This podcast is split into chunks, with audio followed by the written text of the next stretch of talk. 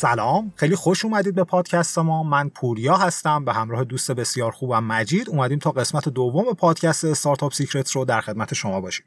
مجید؟ سلام منم مجیدم. هم بنیانگذار پوریا توی StartXO. ما یک پلتفرم آموزشی هستیم که درسای کاربردی و انجمن تخصصی ارائه میدیم. برای راهنمای کارآفرینا از موقعی که ایدهشون رو می‌زنن تا موقعی که شرکتشون به یک شرکت موفق و بزرگ تبدیل میشه. توی درس اول در مورد مشکل صحبت کردیم و اینکه کجاها میشه پیداش کرد. در مورد علاقه صبر و پایداری صحبت کردیم. بعد به تقابل چشمانداز و اجرا رسیدیم و اینکه چرا باید اونها رو بالانس کنیم تا درگیر نزدیک بینی یا غرق در رویا پردازی نشیم. از نقشه راه صحبت کردیم که چطوری این دوتا رو به همدیگه متصل می‌کنه. یکی از چالش های راه اندازی کسب و کار اینه که ببینیم آیا ایده با ارزشی داریم که بشه از توش یه business دربیاد یا نه و توی این قسمت می‌خوایم در مورد مبحث جذاب ارزش پیشنهادی یا value proposition صحبت کنیم که چطوری اون رو تعریف کنیم ارزیابیش کنیم و در نهایت بسازیمش.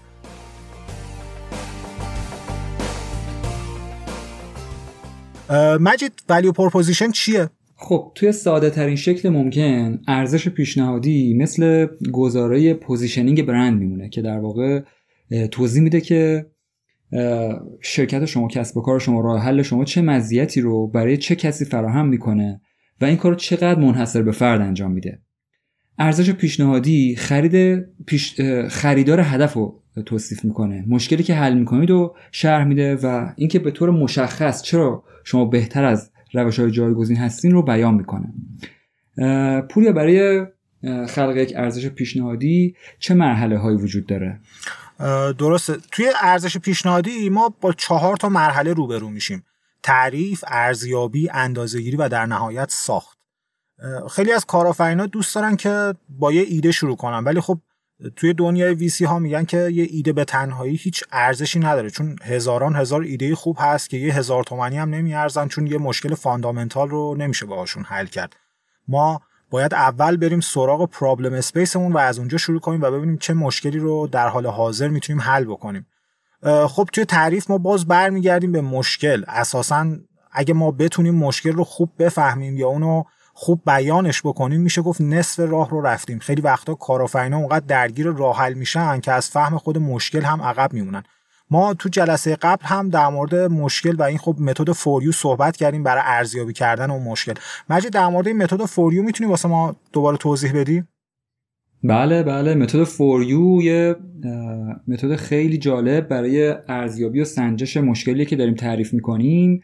که به اون نشون میده که داریم توی مسیر درست به سمت ارزش پیشنهادیمون حرکت می‌کنیم یا نه. اگر ما بتونیم چهار تا سوال از خودمون بپرسیم که در واقع با چهار تا یو شروع میشن و به هر چهار تای این سوالا بتونیم پاسخ قطعی بله بدیم می‌فهمیم که توی مسیر درست به سمت یک ارزش پیشنهادی جذاب هستیم. در غیر این صورت باید تجدید نظر کنیم روی مسیری که داریم میریم. سوال اول اینه که آیا مشکلی که انتخاب کردیم غیر قابل اجرا یا آن آیا در واقع ما یک مشکل اساسی برای کسب و کار رو انتخاب کردیم و این مشکل باعث عواقب واقعی و قابل اندازه‌گیری توی اون کسب و کار شده؟ آیا اگر به این موضوع رسیدگی نشه ممکنه کسی توی اون کسب و کار اخراج بشه؟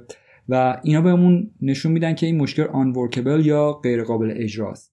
سوال بعدی که بعد از خودمون بپرسیم اینه که آیا رفع این مشکل برای مخاطب اجتناب ناپذیر یا آن اوایدبله آیا مشکلیه که ناشی از یه دستورالعمل یا بخشنامه دولتی مثلا یا مشکلیه که مربوط به قوانین مالیاتی یا حسابداری یه شرکته. و اینان که در واقع مشکل رو رفع اون مشکل رو اجتناب ناپذیر می‌کنن. سوال بعدی که از خودمون باید بپرسیم اینه که در واقع مشکل استراری یا ارجنت باشه و جزو اولویت اصلی برای مشتریمون قرار داشته باشه. چون به خصوص توی فروش سازمانی برای اینکه ما بتونیم مدیران ارشد رو توجهشون جلب بکنیم و منابعی که لازم داریم و برای اون راه حل و برای خرید اون سازمان به خودمون اختصاص بدیم لازمه که حتما توی اولویت اصلی باشه که بودجه براش تعریف شده باشه و اون دشواریایی که به صورت معمول توی تصمیم گیری سازمان های دولتی سازمان ها برای خرید وجود داره با توجه به اون اولویتی که هست برطرف بشن. مورد آخر و سوال آخری که باید از خودمون بپرسیم اینه که آیا مشکلی که انتخابش کردیم برخواسته از یک محرومیت توی بازار یعنی در واقع underserved توی بازار مشکلی که می‌خوایم حل کنیم کمبود راه حل داره. کسی نیست که در واقع راه حل خاصی معتبری راجع به مشکلی که انتخاب کردیم توی بازار ارائه داده باشه. خیلی خوبه که تمرکزمون روی فضای خالی بازار فضای سفید بازار اون بخشی از بازار که راه حلی توش نیست بذاریم که درسته. در واقع بازار به شدت نیازمند راه حلی که ارائه میدیم باشه. خیلی هم عالی. مخصوصا بر من جالب شد این دو تا قسمت آخرش که گفتی مشکلمون فوری باشه و مشکلمون برخواسته از محرومیت باشه. خب چرا اصلا اینا مهمه؟ چون مثلا ما می‌دونیم که استارتاپ ها فقط در یه حالت فیل میشن. اونم موقعی که پولشون تموم بشه و پولشون کی تموم میشه؟ موقعی که دیگه مشتری ندارن محصولی بهش بفروشن.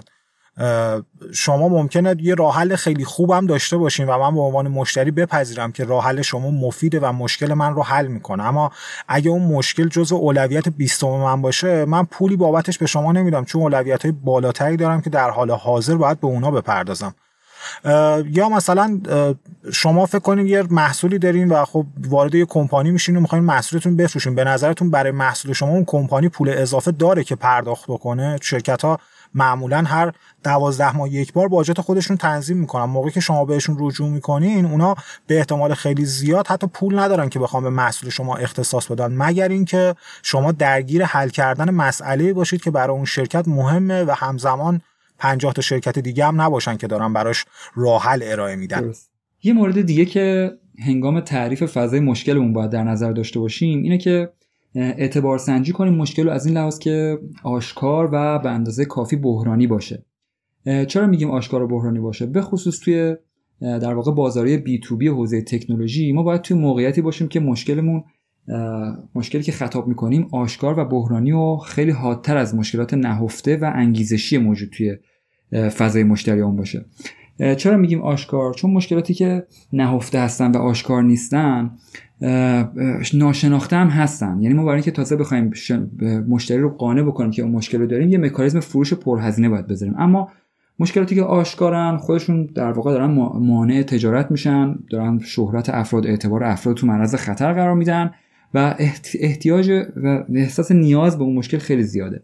مشکلات انگیزشی هم در واقع مشکلاتی هم که تو حالت آرمانی که همه چیز برطرف شده باشه تازه معنا پیدا می‌کنن و حل کردنشون اختیاریه و برای یک استارتاپ معمولا خیلی جای سختیه که بخواد یک مشکل انگیزشی رو حل بکنه و اونو بفروشه.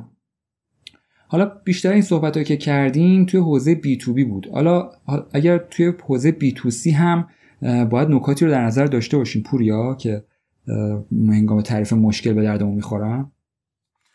درسته ما موقعی که وارد فضای B2C یا business to consumer میشیم با یه پدیده دیگه روبرو میشیم. مجید اکثر این business ها روی مشکلات انگیزشی و نهفته است که تمرکز دارن. یه مثالش مثلا آیپد هست که از همون اولش هم یه نیاز نهفته بود. یعنی کسی اصلا نمی‌دونست که به آیپد نیاز داره. امروز می‌بینیم که آدما بدون آیپدشون نمی‌تونن زندگی بکنن. یا مثلا از اون ور مثل فشن و مد لباس که یک نیازهای یه نیاز انگیزشی هم کسی مطمئنا لازم نیست سالی ده تا پالتو مختلف بخره ولی می‌بینیم که یه حجم پول بسیار زیادی داره توی دنیا. هزینه میشه بابت به مد روز بودن و به روز لباس پوشیدن. در کل مشکلات انگیزشی و نهفته اینه که من شما رو متقاعد کنم این محصولی که شما حتی نمی‌دونید چیه و چرا بهش نیاز داری رو باید بیا از من بخری یه مثال خوبش می‌تونه مثل اینستاگرام باشه که ما واقعا بهش نیاز نداریم و جامعه بشری سالها بدون فیسبوک و اینستاگرام تونسته بود به روند خودش مثلا خیلی خوبم ادامه بده.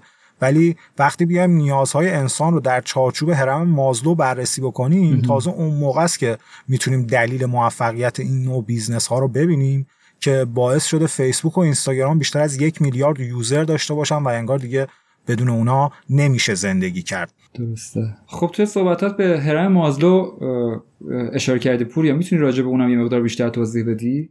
آبراهام مازلو یه روانشناس جوون 35 ساله بود. تو سال 1943 توی آمریکا دنبال پیدا کردن. جواب این سوال بود که چه چیزی می‌تونه زندگی رو هدفمند بکنه. مازلو اومد نیازهای انسان رو به دو دسته نیازهای مادی و معنوی تقسیم کرد. بعد اونا رو به ترتیب توی 5 تا بخش مختلف گذاشت. مازلو اومد گفتش که توی لول اول و پایین ترین نیاز انسان نیازهای فیزیولوژیکش هستن مثل آب و غذا و استراحت و کلا همه اون چیزهایی که بدن ما برای function کردن بهشون نیاز داره. تو لول دوم مازلو گفت امنیت مسئله بعدی ماست که بعد از ارضا شدن نیاز اول به وجود میاد که شامل مثلا چیزایی مثل کار کردن پول به دست آوردن ساخت خونه پس‌انداز و خب موارد از این دست. این دوتای اول نیازهای مادی بودن. از اینجا بعد مازلو میاد وارد نیازهای معنوی میشه اونا رو تعریف می‌کنه. توی لول سوم میاد میگه ما نیاز بعدیمون پذیرش اجتماعیه که تازه بعد از ارضا شدن دو تا لول اول به وجود میاد. مثل نزدیکی به دوستان خونواده حالا عضوی از یک کامیونیتی یا گروهی بودن. تو لول چهارم نیاز به شهرته و اینکه ما خودمون رو چجوری بعد اینکه عضو یک گروه شدیم از بقیه بیایم متمایز بکنیم. مثل نیاز ما به رقابت داشتن احترام اعتماد به نفس ورزش کردن خریدن برندهای خاص. و توی لول پنجم آخرم مازلو میاد در مورد شکوفایی و معنویت صحبت می‌کنه و میگه که این مرحله اون مرحله تبدیل شدن به اونی که واقعا ما آدم ها در درونمون هستیم. نکته که توی حرم مازلو هست اینه که شما تا مراحل قبل رو طی نکنید نمی‌تونید وارد مرحله جدید بشین. مثل مثلا در قرن گذشته چون نیازهای معنوی تو جامعه انسانی فراگیر نشده بود بیشتر محصولات در جهت پاسخگویی به نیازهای اول و دوم بوده. و میشه گفت تقریبا فقط دو دهه است که با بهتر شدن وضع رفاه جامعه به صورت کلان ما محصولات aspirational و انگیزشی رو داریم می‌بینیم توی جامعه. مثلا تو جامعه غرب که مردم وضعشون خوبه میرن کنار آیفونشون آیپد و آیواچ و ایرپاد هم می‌خرن. ولی توی آفریقا می‌بینیم این محصولات حتی مورد توجه هم قرار نمی‌گیرن چون همچنان این آدما درگیر نیازهای مادیشون هستن. در کل ما با فهمی که از این حرم مازلو داشته باشیم در کل با توجه به محصولمون و این نیازهای انسان می‌تونیم اون فضای مشکلمون رو تعریف کنیم که تو مراحل بعد بریم سراغ راه حل دادن واسهشون. خیلی هم عالی. پس اگه بخوام جمع بندی بکنیم موقع که مشکلمون رو توی فضای بی تو بی داریم تعریف می‌کنیم بهتره که به مشکلاتی که آشکار و حاد و بحرانی هستن بپردازیم. و توی حوزه بی تو سی این اختیار رو داریم که مشکلاتی که نهفته هستن و انگیزشی هم ممکنه باشن. رو برای مخاطبمون آشکار بکنیم و راه حل براشون ارائه بدیم.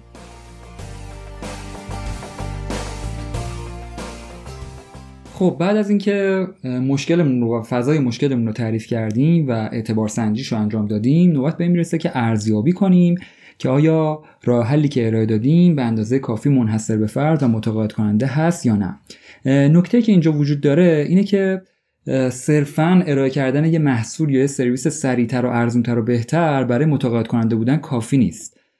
لازمه که ما در واقع یه اوردر آف مگنیتود یا چند چندین برابر بهتر از وضعیت فعلی بازار راه حلی ارائه بدیم که بتونیم به یک موفقیت غیر منتظره دست پیدا کنیم. یه روش مفید برای ارائه کردن راه حل غیر منتظره اینه که به اون به راه حلمون توی یک چارچوب سه‌بعدی یا 3D فکر کنیم که در واقع ترکیبی از سه نوع نوآوری فناوری و مدل درآمدی که از پوریا می‌خوام که بیشتر راجع به این سه بعد که راه حل همون لازمه داشته باشن برامون توضیح بده. خیلی هم عالی. بعد اول ما discontinuous innovation یا نوآوری جهشیه. اینکه ما یهو یک فایده چند برابری همونجوری که خودت گفتی و در مقابل فناوری های موجود بیایم ارائه بدیم. مثلا وقتی که آیفون برای اولین بار ارائه شد همه داشتن از گوشی های نوکیا دکمه دار استفاده می‌کردن و اپل با این ایده که همه چیز باید touch باشه و ما به دکمه نیاز نداریم اومد کل بازی رو به هم ریخت و بازار رو به دست خودش گرفت.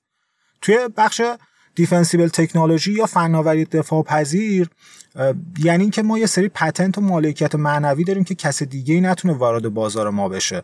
مثل اینتل و خب معماری x86 پردازنده هاش و یا شرکت آرم و معماری پردازنده های موبایلش که باعث میشه شما اگه این پردازنده ها رو می‌خواین توی دستگاهتون داشته باشین حتما باید برین سراغ اونها ازشون گواهی بگیرین و بهشون پول هم بدین. سرآخر هم می‌رسیم به disruptive business model یا مدل های درآمدی انقلابی. مثل مدل درآمدی subscription که تو چند سال گذشته خیلی پرطرفدار شده. در تقابل با مدل مثلا چندین سال قبل از اون که مثلا شما یه پولی می‌دادین یه اپلیکیشن رو میخریدین و خب مادام العمر ازش استفاده می‌کردین. یا مثلا مدل درآمدی شرکت های مثل فیسبوک و گوگل که یه بخش بزرگی از درآمدشون از طریق ایجاد پلتفرم های تبلیغات آنلاینه. که از یک طرف شما به صورت رایگان و freemium میایین از محصولاتشون استفاده می‌کنی و اونا اطلاعات شما رو برای تبلیغات به شرکت های دیگه میفروشن. و این و خب از این طریق تونستن میلیاردها دلار پول در بیارن و اصلا بازار business model رو بیان disrupt بکنن. و مثلا شرکت های مثلا گوگل اومده بود با این Google Docs ش اومده بود کل پلتفرم آفیس مایکروسافت اومده بود به چالش کشیده بود که خب مجبورش کرد که مایکروسافت رو مجبور کرد که خیلی بیاد تغییر رویه بده و خب یه سری سرویس های آنلاین رایگان رو واسه بقیه در نظر بگیره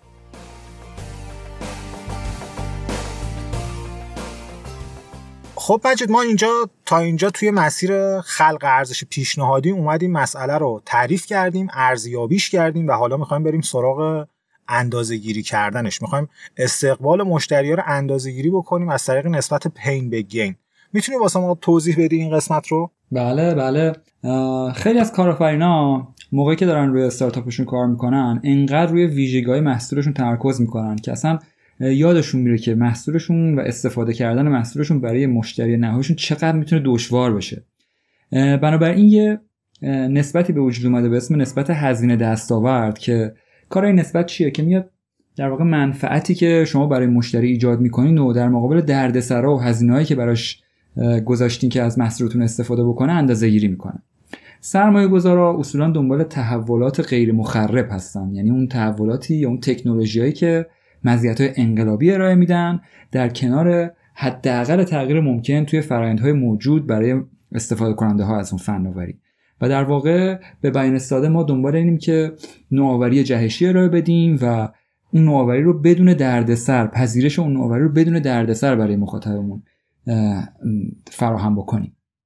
و بدون دردسر بودنه و بدون هزینه کم هزینه بودن راه حل برای استارتاپ ها به ویژه خیلی مهمه. چون شما به عنوان یه استارتاپ هر مزیتی هم که به مشتری ارائه بکنین در کنار در واقع ریسک نوپا بودن شرکت شما اون مزیت کاهش پیدا می‌کنه و بابت ریسکی که برای اون مشتری می‌خواد بپردازه تردید می‌کنه که سمت شما بیاد. هر چقدر هم که مزیتتون منحصر به فرد و استثنایی باشه. به خاطر همین خیلی مهمه که پذیرش اون نوآوری رو تا حد ممکن ساده بکنیم. درسته. خیلی جالب بود تو این قسمت دردسر adopt شدن به این محصول جدید. یا اینکه ما چقدر زحمت داریم برای مشتریمون ایجاد می‌کنیم. مطمئنا برای هممون پیش اومده که یه اپلیکیشن رو نصب می‌کنیم بعد واردش میشیم می‌بینیم انقدر option و گزینه زیاد داره که ما حتی نمی‌دونیم باید چیکار بکنیم باهاش.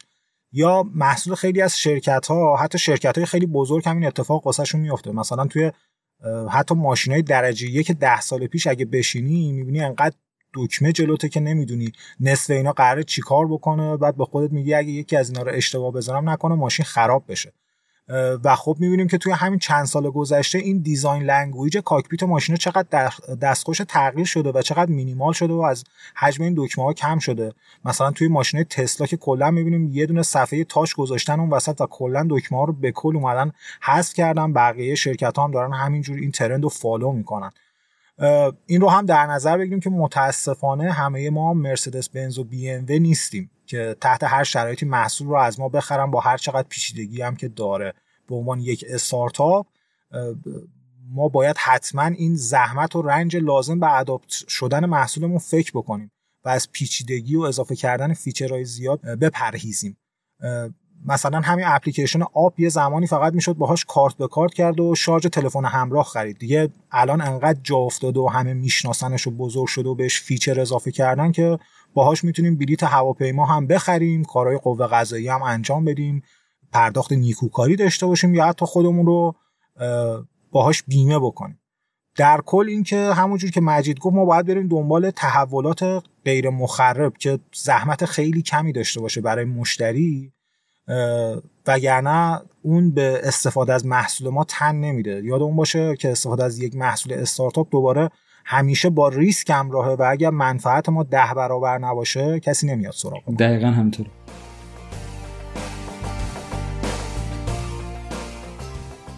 خب مجید بعد از اینکه ما اومدیم مشکل رو تعریف کردیم ارزیابی کردیم و اندازه گیریش هم کردیم می‌خوایم بریم سراغ ساختن اون ارزش پیشنهادیمون.